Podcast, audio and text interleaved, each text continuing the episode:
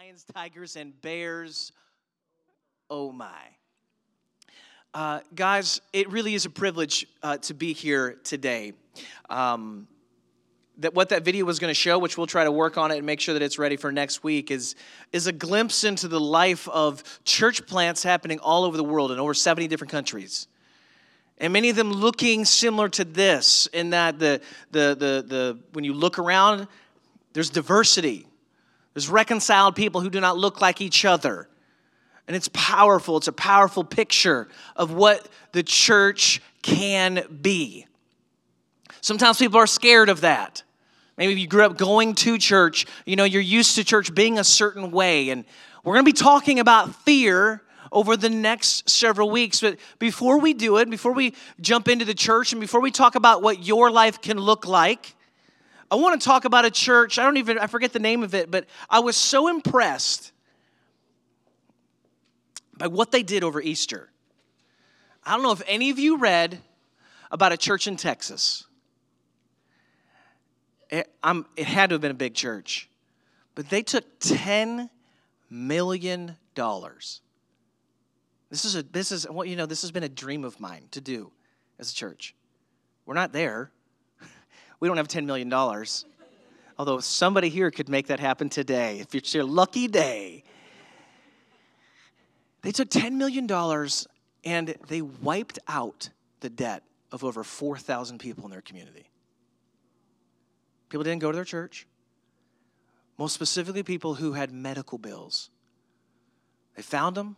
They sought them out, and they purchased all of their medical debt as a way of saying Jesus paid the ultimate price for you, and we're just going to pay a little bit for you right here, right now. And over four thousand families had all of their medical debt wiped off the face of the planet. Now, let me tell you, I mean, is anybody you have debt? Right? You don't even have to shake. I mean, pretty much everybody does something. You're, you're, you're feeling the weight of a house. You're feeling the weight of a car. You're feeling the weight of something. It's amazing, though, isn't it? What what can happen when when people are of a sound purpose moving together? But here's what I want to get at. At some point, somebody had to face probably a, a, a fearful moment of,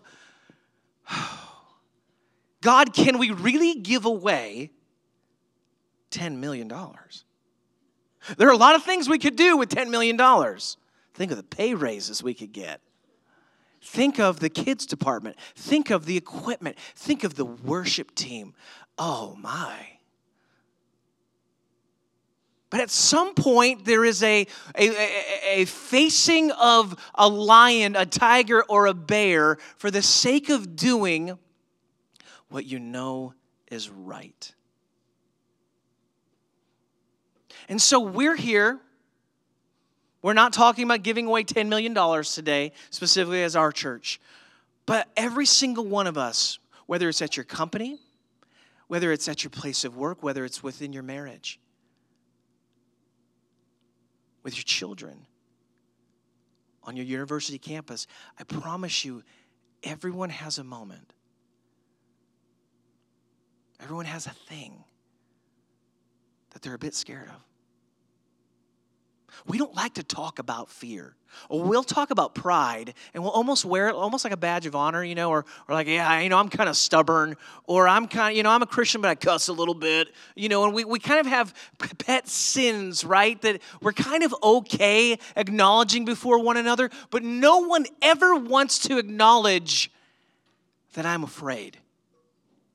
You don't want to do it as an adult. Somehow that is something only relegated to children.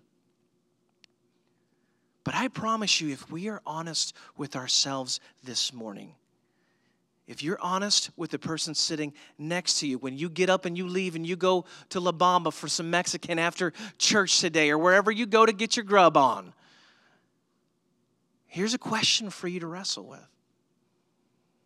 What are you afraid of?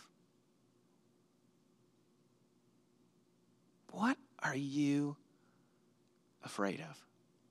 It can't be spiders, even though I am also scared of spiders. I, I hate spiders. I'm not really scared of them, but, you know, if I can avoid them, I will. But I promise you, if we really get to the heart of our lives, every single one of us has something, a skeleton in the closet, you know, the creaky door at night that we just don't want to acknowledge. Let's pray, and then we're going to get into the, the text this morning. Father, thank you, Lord, for the ability to come together in a school and worship you. We're thankful for a growing church, Lord. We're thankful for, for churches that are ahead of us, God, that give us courage for what can be done in a community.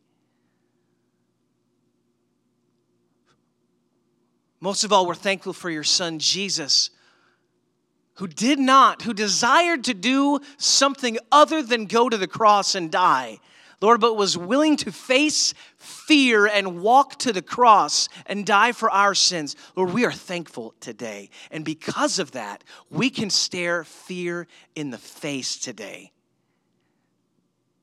knowing that our Lord and Savior, Jesus Christ, did the exact same thing. Give us courage today, Lord. Amen. What are people afraid of? What are you afraid of? What are your lions, your tigers, and your bears? Oh my.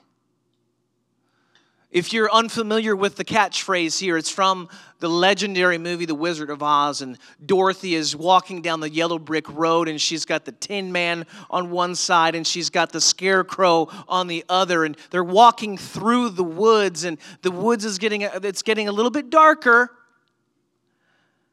And they're concerned that they might run into something, and, and then the you know the lion does his his his his moment, where he growls and he snarls. But this is such a picture of the enemy, because he might look tough on the outside. But really, when the Holy Spirit lives inside of you, it's nothing but a, but a big cowardly lion, big pushover. You know, if I were king before, uh, you know, you know how it goes if you've ever seen it. I'm here all day, guys.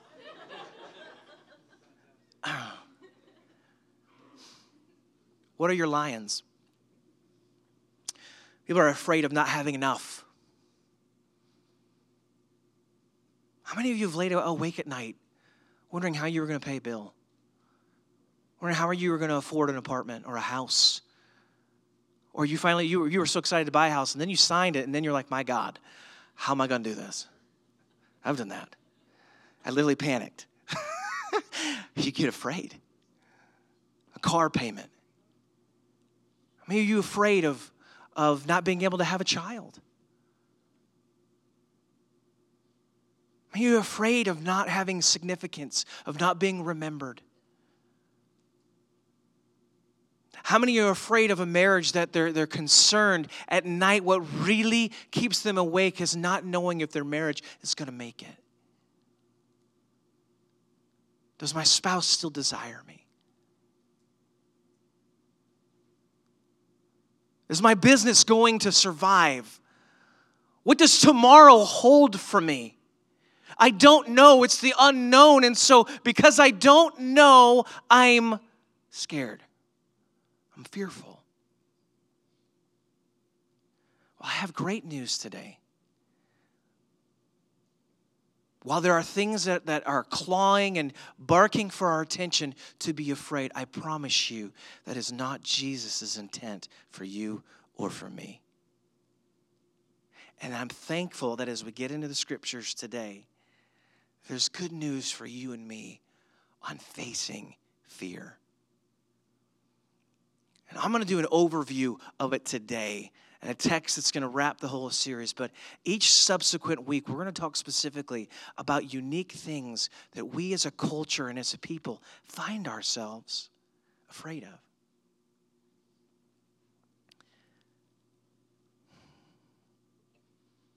Close your eyes for a second. Can you imagine a life lived and shaped, not from fear, but rather faith? What would your life look like? Imagine it right now. What would your life look like completely untethered from fear and to know nothing but the freedom of faith? Can you imagine a life without fear?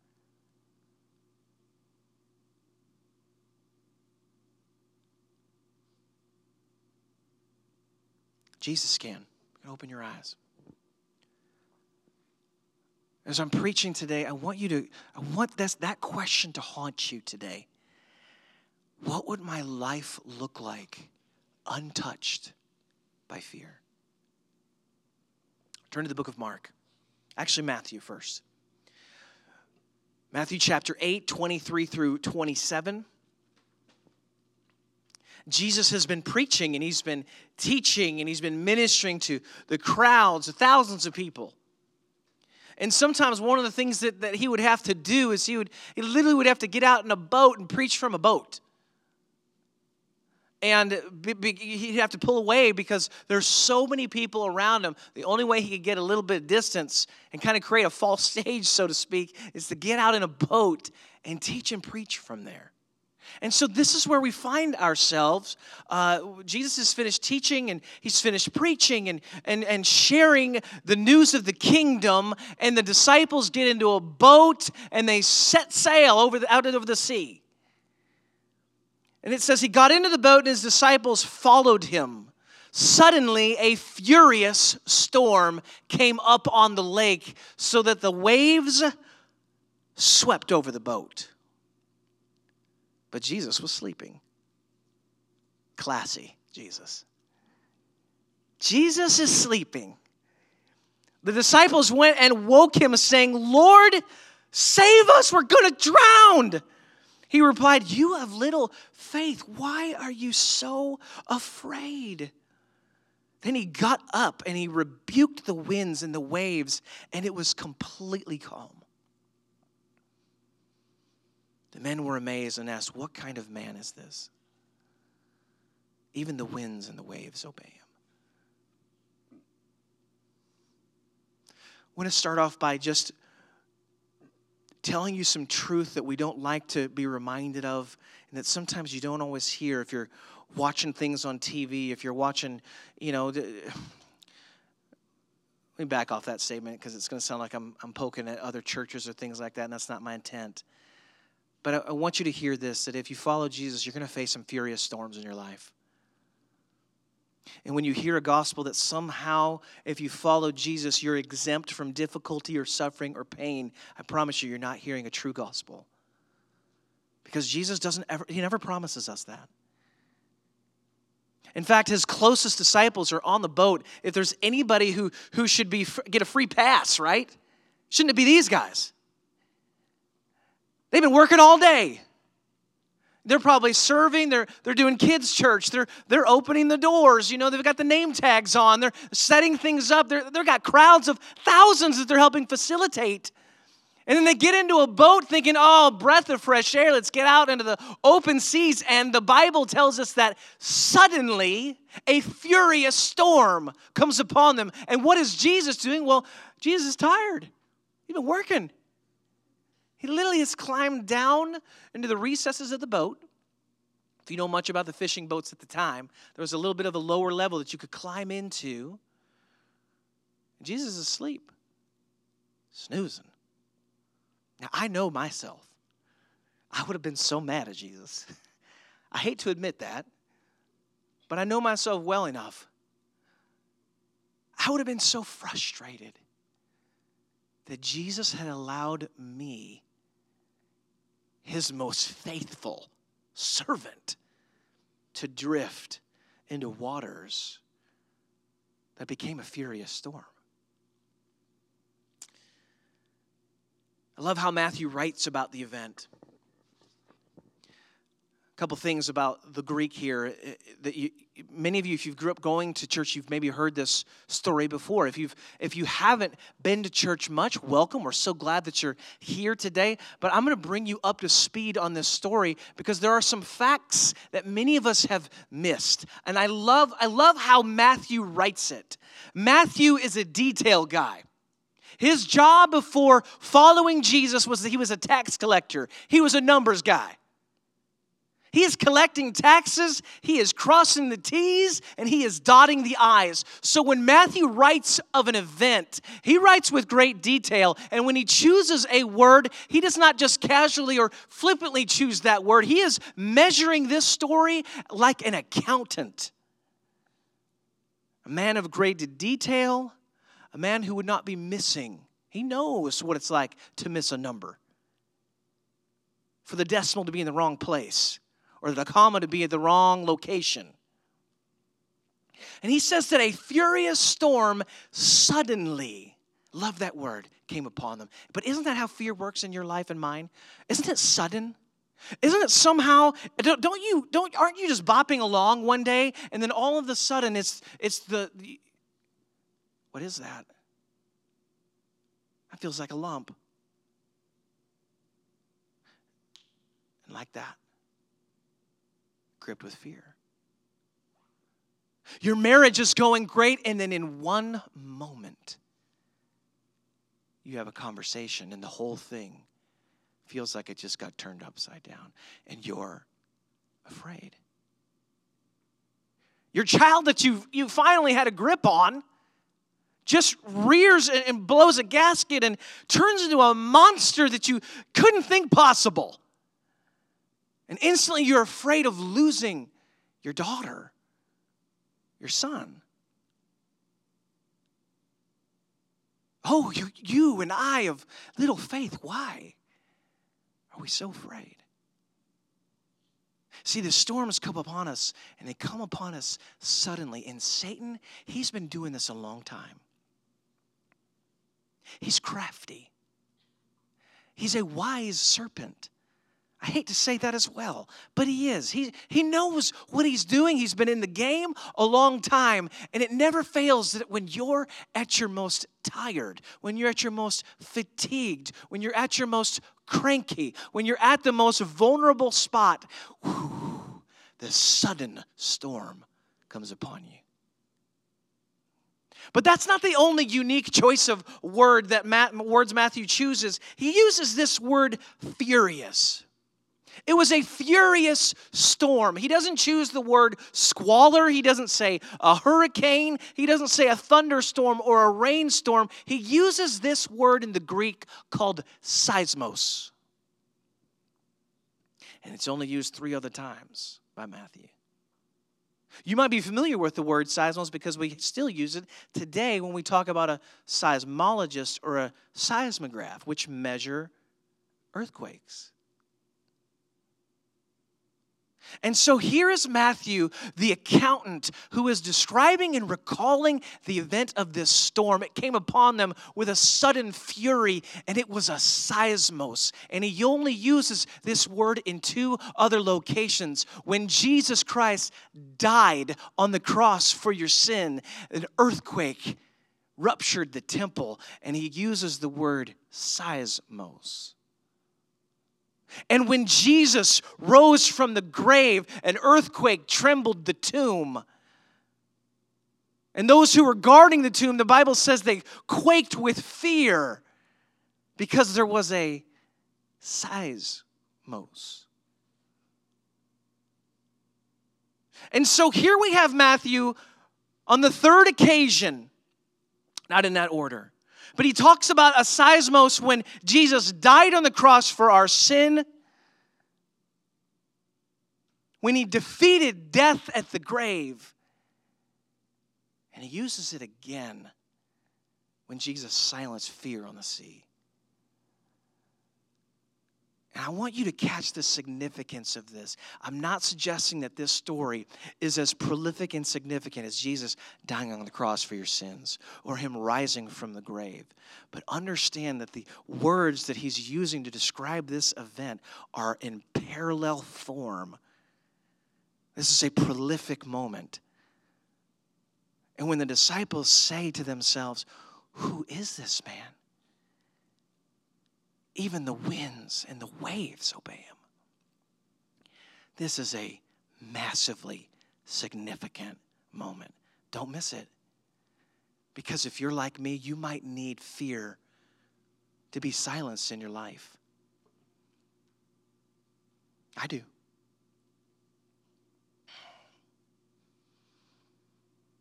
In fact, you know what? I'm going to read the, the text for you. I want you to see it. Matthew twenty-seven, fifty-one through fifty-four. It says, at that moment, the curtain of the temple was torn in two from top to bottom. The earth shook, the rocks split, and the tombs broke open. This is Matthew twenty-seven, fifty-one through fifty-four. The bodies of many holy people who had died were raised to life. They came out of the tombs after Jesus' resurrection and went into the holy city and appeared to many people. And when the centurion and those with him who were guarding Jesus saw the earthquake and all that had happened, they were terrified and exclaimed, surely he was the Son of God. See, an earthquake ripped through at the cross. And then in Matthew twenty-eight, two, there was a violent earthquake, for an angel of the Lord came down from heaven and going to the tomb rolled back the stone and he sat on it.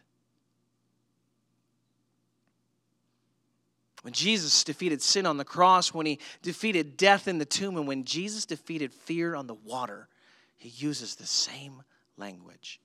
I promise you, if you haven't experienced a seismos moment in your life, an earthquake, you will at some point. And there's going to come a moment where you have to stare down fear and cling to Jesus. And it may feel like Jesus is sleeping on the job. But what he's really trying to get you to do is he's drawing you to a place of true faith. Let's keep going.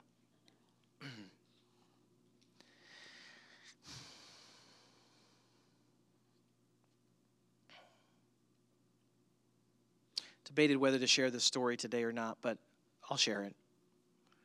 Um, when I was growing up in Saint Louis, I had the I had the benefit of growing up in a great church. And outside of my parents and some great, amazing Christian friends, there's probably nobody who had a greater influence on my life than my youth minister and his wife. Their names are Chris and Vicky Dell. And I still, when I get together with some of my buddies, if I ever see them, in fact, I, I've got a chance to see one of the guys I grew up with in Saint Louis tomorrow for lunch. And when we get together, we're, we'll be able to talk and laugh about, you know, old times. But one of the things that we'll, I guarantee we'll talk about is our time growing up in our old church.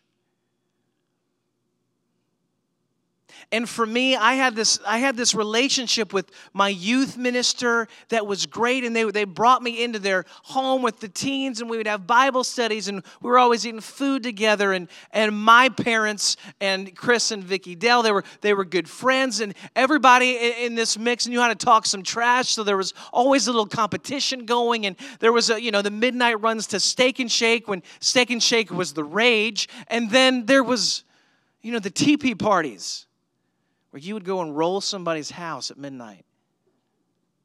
If you don't know what rolling somebody's house is, you haven't lived. Okay? It's when you get some toilet paper and you just dominate somebody's house in the middle of the night, and they walk out the next morning and they're like, what just happened? It's great. Now, if you come to my house now because I just said this and you teepee it, you're going to pay. I'm going to get you back. But you can see the kind of relationship that we had. And I was watching videos on Vimeo, literally yesterday, of my youth minister's wife, Vicky. Because I'll never forget the moment when she was diagnosed with cancer.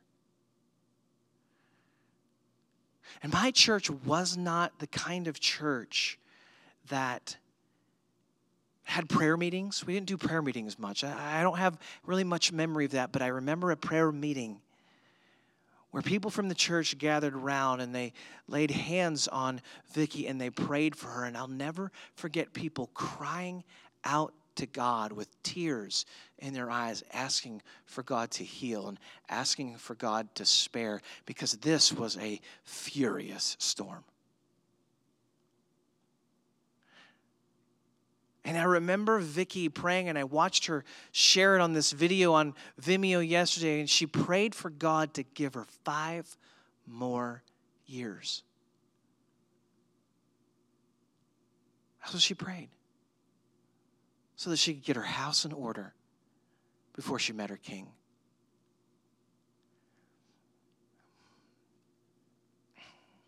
The elders of our church anointed her with oil, and her cancer went into remission.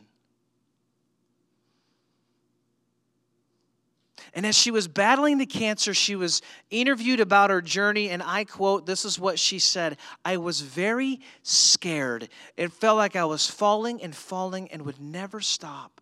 But at the same time, I was determined to be faithful."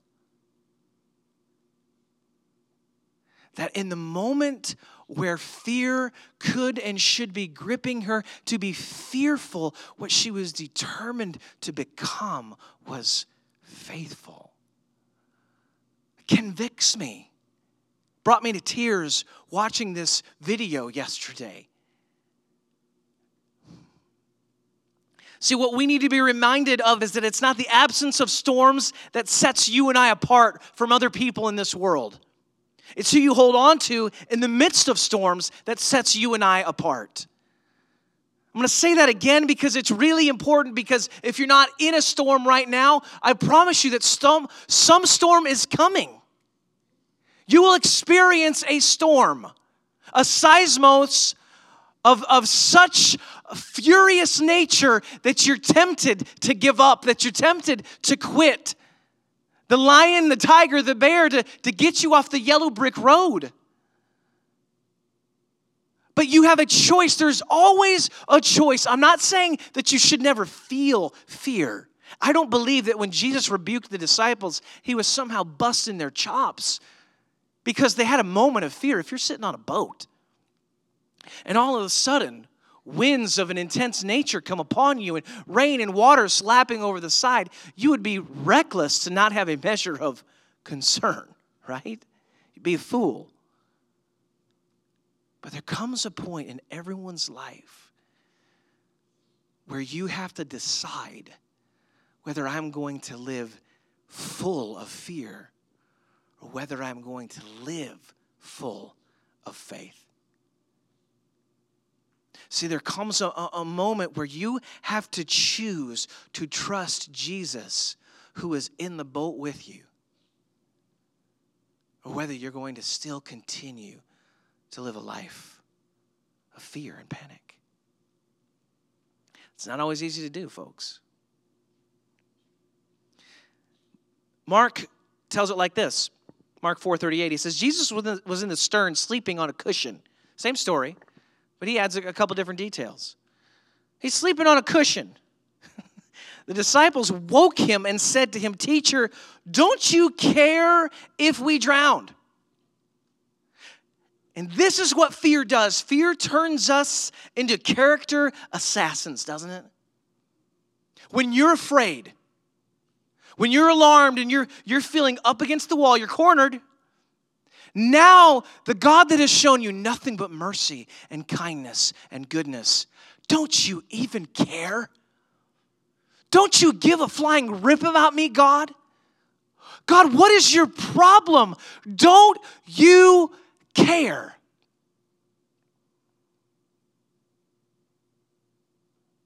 And fear would lead us along this rabbit trail that would have us doubt the very character of God. That's what fear does.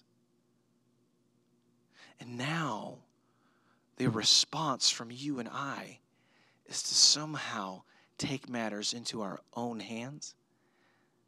And what was designed for God to be in control of, we are now taking back and putting on our plate. And now we become the God and orchestrator of our very lives.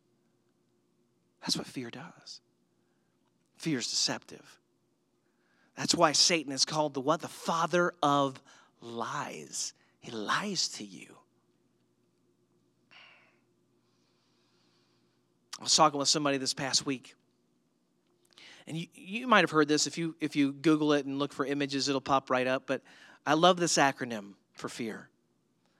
I'm going to begin to land the plane on the message here as I've set the stage, hopefully, for the subsequent weeks coming up. But fear is, is this. It's false evidence appearing real. Fear is false evidence appearing real. And if there's ever a moment where, where, where fear does a number on you, it's that God, Jesus is sleeping. And so, you know, the, I'm adding the numbers here. The storm is coming. It must be that he doesn't care. But you've got facts here that aren't working for you. You've got false evidence, and it's making an appearance of this, but it's not true. And that's what fear does to you. It presents a picture that is not accurate. But what do the scriptures call us to do? It says that we live by faith and not by sight. We do not live by what our eyes tell us. We live by what we know to be true in the Word of God. And I know that God is good, and I know that he is faithful, and I know that he is righteous, and that he is merciful, and that his plans, even though I do not fully understand them, are greater than anything I can ever put together on my best day. It's hard to reconcile when you're in a difficult moment, when you're experiencing pain, when you don't know what to do. But this is where we get to cling to Jesus. It's not that your life is free of storms.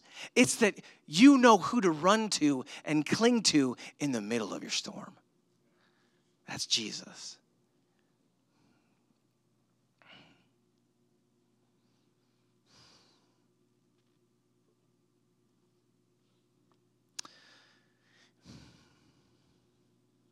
I'll share this with you. My youth minister's wife, she prayed for five more years. She was anointed with oil. Her cancer went away. And five years later, it returned and she passed away. And the video that I watched of her was in some of her final moments. And this is what she said. She says, and I quote, "I feel honored to be able to love him more, depend on him more, and put all of my needs in his hands."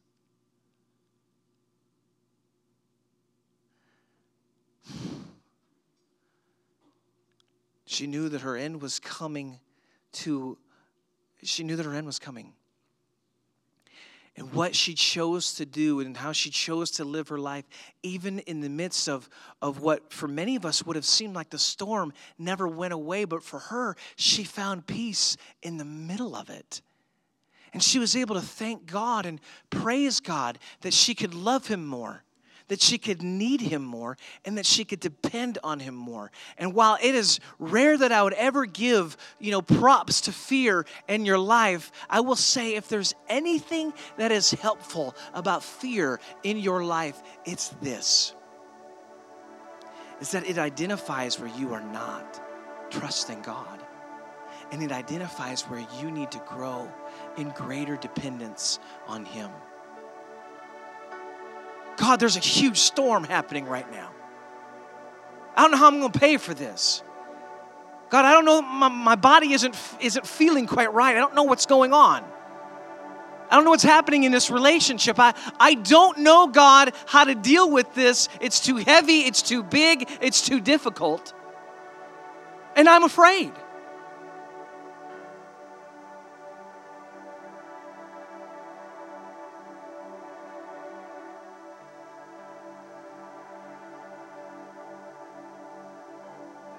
Believe what God is doing in our church today and in the weeks to come is not rebuking you and I for having a moment of being afraid, but helping you see the power and the strength and the greatness and the goodness of who Jesus is, who's in the boat with you, and moving you from being fearful to faithful, of being full of faith, full of expectancy, full of trust. How do you trust God when there's a storm brewing? Sometimes you shut your eyes and you stop living by what you see and you hold on to what you know is true. Jesus, this is what I know about you. Jesus, who's sleeping in the boat, and yet the disciples had seen him heal. They'd seen him raise the dead. They'd seen him do miracle after miracle, literally from something as small as a fever to, to somebody who was dying being healed or possessed, having an evil spirit driven out of them. He'd, they'd seen him move time and time and time and time again, yet this is how fear works. It blinds you. It's like you have spiritual amnesia and you cannot remember how God had just been faithful in your life the day prior. But God would have us open our eyes not to look at our storm around us, but to see the beauty of who he is, the power and strength and the goodness and the might of the God that we serve. What are you afraid of today?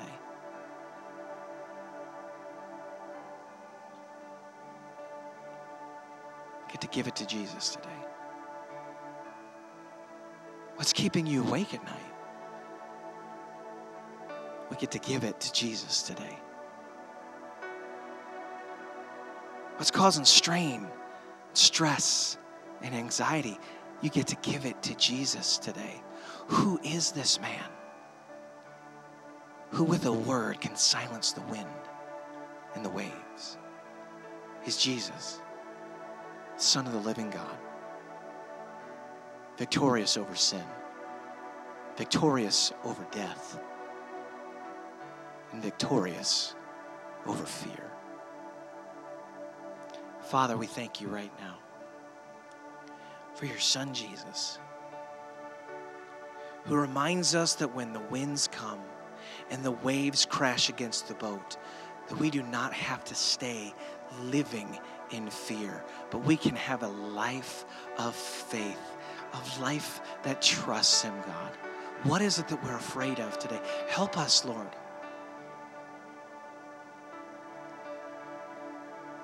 God, help us to identify where we're not trusting you.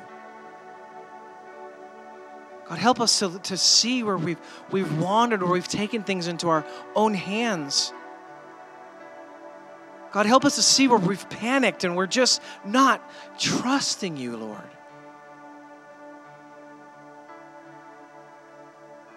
God, this morning we come to you. And we're asking that you would help us today. If you're sitting here this morning and you know there are just there are things in your life that you've got to give to God, that you, you've just been hanging on to, things that you're afraid for, things that you've been fearful of. So I want you to do, I want you to stand to your feet right now. We're going to pray this together. Don't be afraid. Stand up where you are.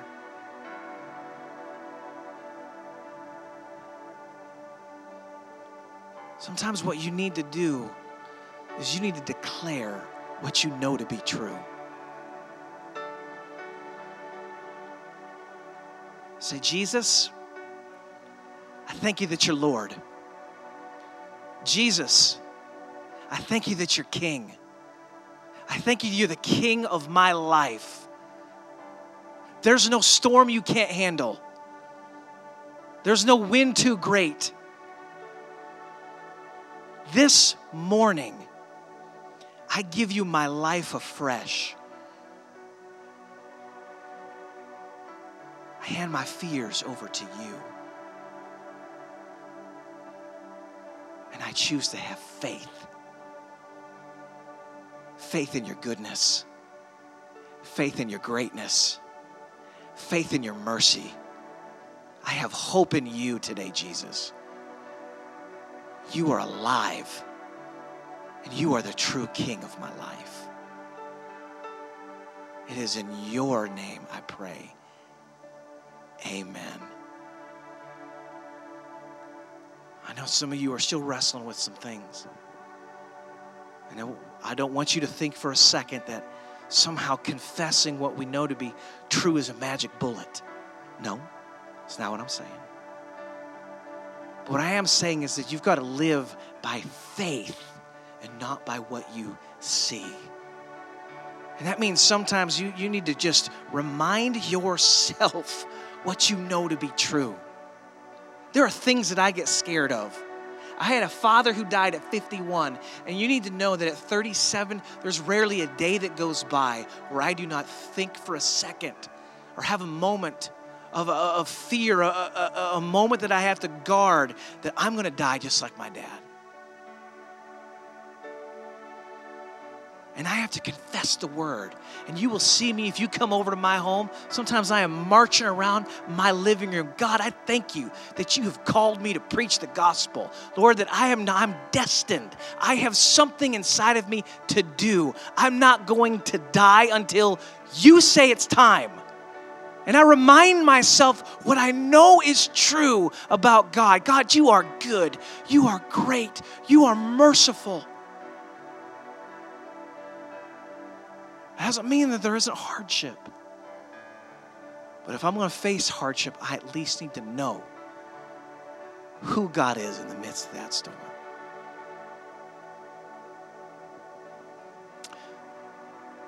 Church, this is what we're going to be hitting on the next couple weeks. You're not going to want to miss it. We've got a guest speaker coming in. A guy who's going to be planting a church in Birmingham. He's going to be planting another High Point church. It's a very unique situation that we have set up, but long story short, I'm just I, me and another pastor are helping coach and mentor this young man, and he's going to be going to Birmingham. And he's going to come, he's going to preach here. And he's preaching on fear of the unknown. There's nobody who's going to be able to preach better on it. It's going to be a great series, guys, as we tackle lions, tigers.